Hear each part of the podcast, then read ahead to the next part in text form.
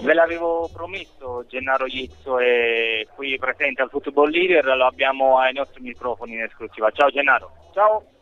Gennaro, allora partiamo dal Napoli, sei qui al Football Leader, un'occasione in più per rivedere un tuo ex compagno. Partiamo subito dal piatto forte forse del pomeriggio, della serata, Edinson Cavani.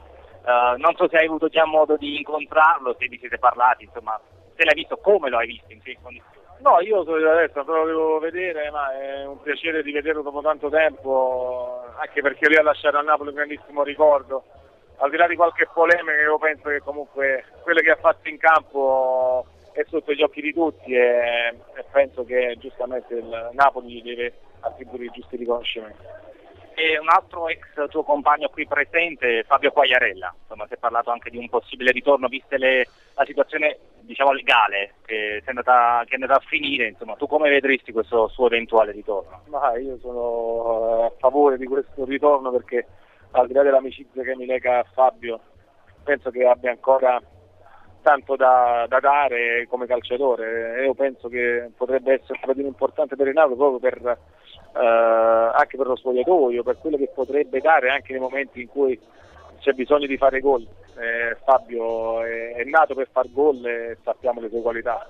Prima parlavamo in studio di un eventuale innesto in attacco perché Giaccherini dovrebbe andare via, Pavoletti non si sa, magari un ritorno di Quagliarella potrebbe comunque completare il pacchetto offensivo. Anche perché lui ha delle qualità che si può adattare in più di un ruolo, lo potrebbe fare da prima punta, anche da, da, da, da seconda, nel senso che lui quello che ha la qualità è quello di far gol, anche dalla lunga distanza dove il Napoli fa più fatica, per questo io penso che sia veramente un, potrebbe essere un acquisto importante.